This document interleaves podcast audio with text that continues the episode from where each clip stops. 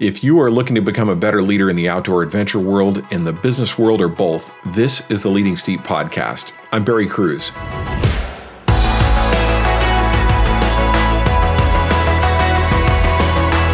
In this podcast, I'm speaking with some of the leaders and adventure guides I admire most from around the world. I'll try and ask them the same questions you would, and I hope they'll share stories and practical ideas that we can all use to become better leaders. Welcome to the Leading Steep podcast. In this episode of the Leading Steep podcast, I thought you might enjoy hearing a little bit about the background for this project, about me, about the name, about the people I'm going to interview, and about how we can engage together. My name is Barry Cruz, and I was raised in the San Francisco Bay Area in a little town called Alameda. My dad was a school teacher in Alameda during the wintertime, and then he was a park ranger at Mount Rainier in Washington during the summertime. So every summer we'd leave the city and drive eight hundred miles north of the mountains. And that's where I got my real interest in outdoor adventure. This will sound funny, but as a kid, I spent a lot of time skipping rocks and exploring in the woods, doing some backpacking, doing a lot of hiking, a little bit of rock climbing, and a whole lot of fly fishing. So I taught myself many of these things, and this is what had me interested in the outdoors from a very young age.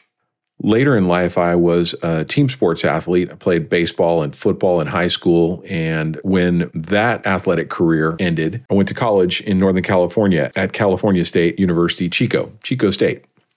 In my post-team sports life, I got back into the outdoors. I took a class at Cal Berkeley on rock climbing, and at Chico State, I started teaching rock climbing classes myself.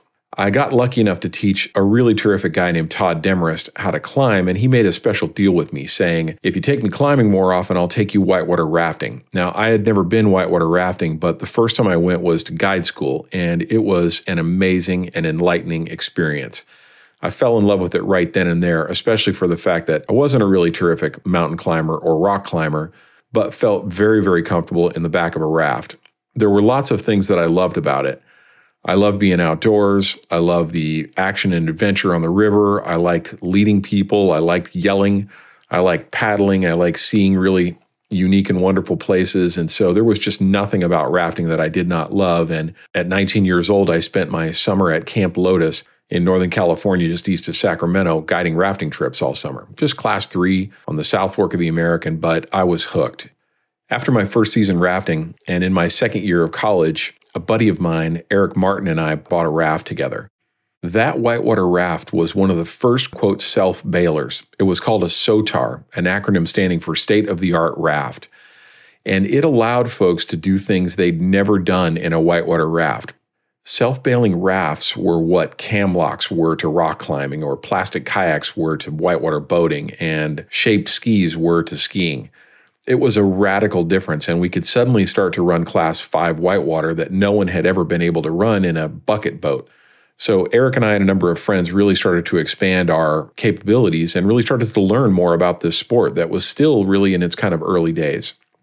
Me and some of my buddies started running a bunch of class five whitewater that we had no business running, but we were getting really good really quickly, and we were learning a lot.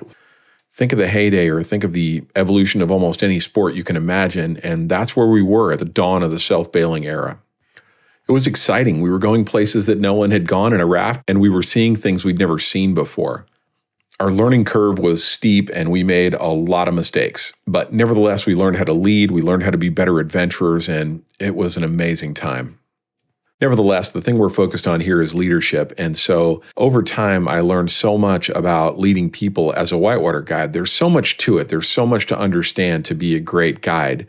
You have to learn to deal with people. You have to learn how to be a great communicator. You have to be decisive, understand unexpected situations, deal with emergency situations, deal with emotions, deal with other guides, deal with logistics and plans. As you can see, there's so much to understand to be a great whitewater guide. It doesn't seem all that complicated, but believe you me, it's a twenty-four hour job when you're guiding a whitewater trip. I loved rafting so much that I ended up skipping my third year of college and going to New Zealand and guiding down there, as many guides do, guide internationally around the world. But I was really hooked, and the things I learned were helping me to evolve as a young man and helping me to understand how to be a leader. It was great to meet fascinating people from around the world, including all the kind of professions you could imagine, doctors and lawyers and firefighters and nurses and all kinds of wonderful people who taught me a lot about being a leader and who taught me a lot about dealing with people. Now, river guides and many other types of guides take many different paths once they begin their guiding career. Some are full-time guides and do a circuit where they guide around the world. It's South America in the wintertime or Africa in the wintertime, and then back to the United States for the summertime and guiding here. There are so many wonderful places around the world that you can become a guide, from Norway to New Zealand and anywhere in between.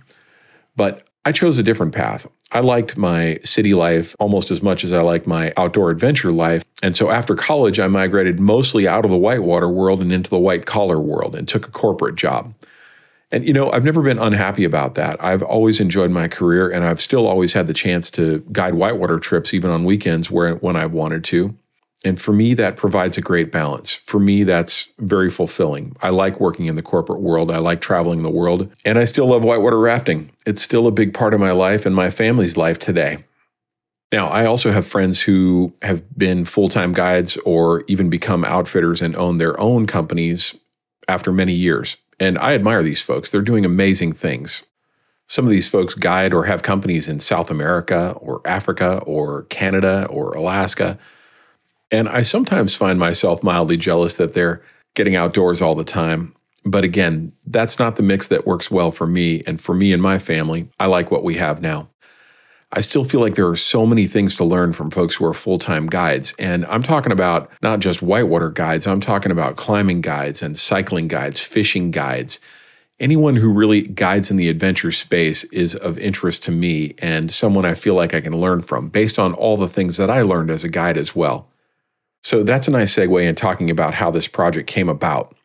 You know, many years ago in the business world, I started to recognize that the things I had learned as a whitewater guide applied really well in the business space as well, that you need to communicate very clearly, that you need to give distinct instructions, that you need to be emotionally intelligent. You need to understand that people have different paths and different capabilities. It just became impossible not to notice that there were so many things I had learned as a whitewater guide that had near total overlay in the corporate world. And so I started to write a list of these anecdotes and these stories and these lessons learned, and it's taken me some years to really document many of those. And I'm going to share those with you in the book and in the course of this podcast. But I'd also discovered that there were so many other wonderful guides to learn things from as well. There are so many people who have such incredible experience in the outdoor space that, again, applies so well, so beautifully in the corporate world that I'm really looking forward to getting to meet these people. And that's how I came to decide to write this book and to do this podcast for you, because I find these people fascinating and I hope you will too. So let me talk a little bit about the name Leading Steep. When I think of the people I admire most in the adventure space, I think about the guides. I'm talking about the folks who lead the most challenging climbs, who pursue the most elusive fish, who lead cycling trips in some of the world's most extraordinary places or safaris that deliver amazing experiences for people. I'm talking about guides in almost all adventure sports. These are the folks that I really appreciate and admire. And you might be surprised to know that even as a guide myself, I hire guides. I hire guides to go fishing. I hire guides to take me climbing. I appreciate a great guide, and I love learning from them as a guide myself and as a business leader. And so that's really where this project comes from. The Leading Steep name and the Leading Steep project comes from the ambition to learn from these amazing and wonderful people. A guide can make or break your adventure experience. Remember the last time you were on an adventure and had a lackluster, less enthusiastic guide, and how that would affect the entire experience no matter where you are. This has happened to me before, and it's always been my ambition. As a whitewater guide, I always aspired to be the world's best. Of course, it's impossible to be, and there are so many amazing guides around the world that I can't possibly compete, but that was my aspiration. And as a business leader, the same. Every time I take on a new staff member or a new team, I tell them my ambition is to be the best boss I can be for you, the best boss you've really ever had. And so that's my ambition here, is to learn to be an even better boss, an even better leader. All of this involves things like emotional intelligence or E Q. It involves empathy. It involves authenticity. These are all the most common words happening in the leadership space right now. And I think you'll find over the course of these podcasts, and I hope in my book, that these are extraordinary people who have things to share with us. So that's a little background about the Leading Steep podcast. I hope I've enticed you to continue to listen, and I hope you'll enjoy getting to know some of these incredible people that I'm interviewing.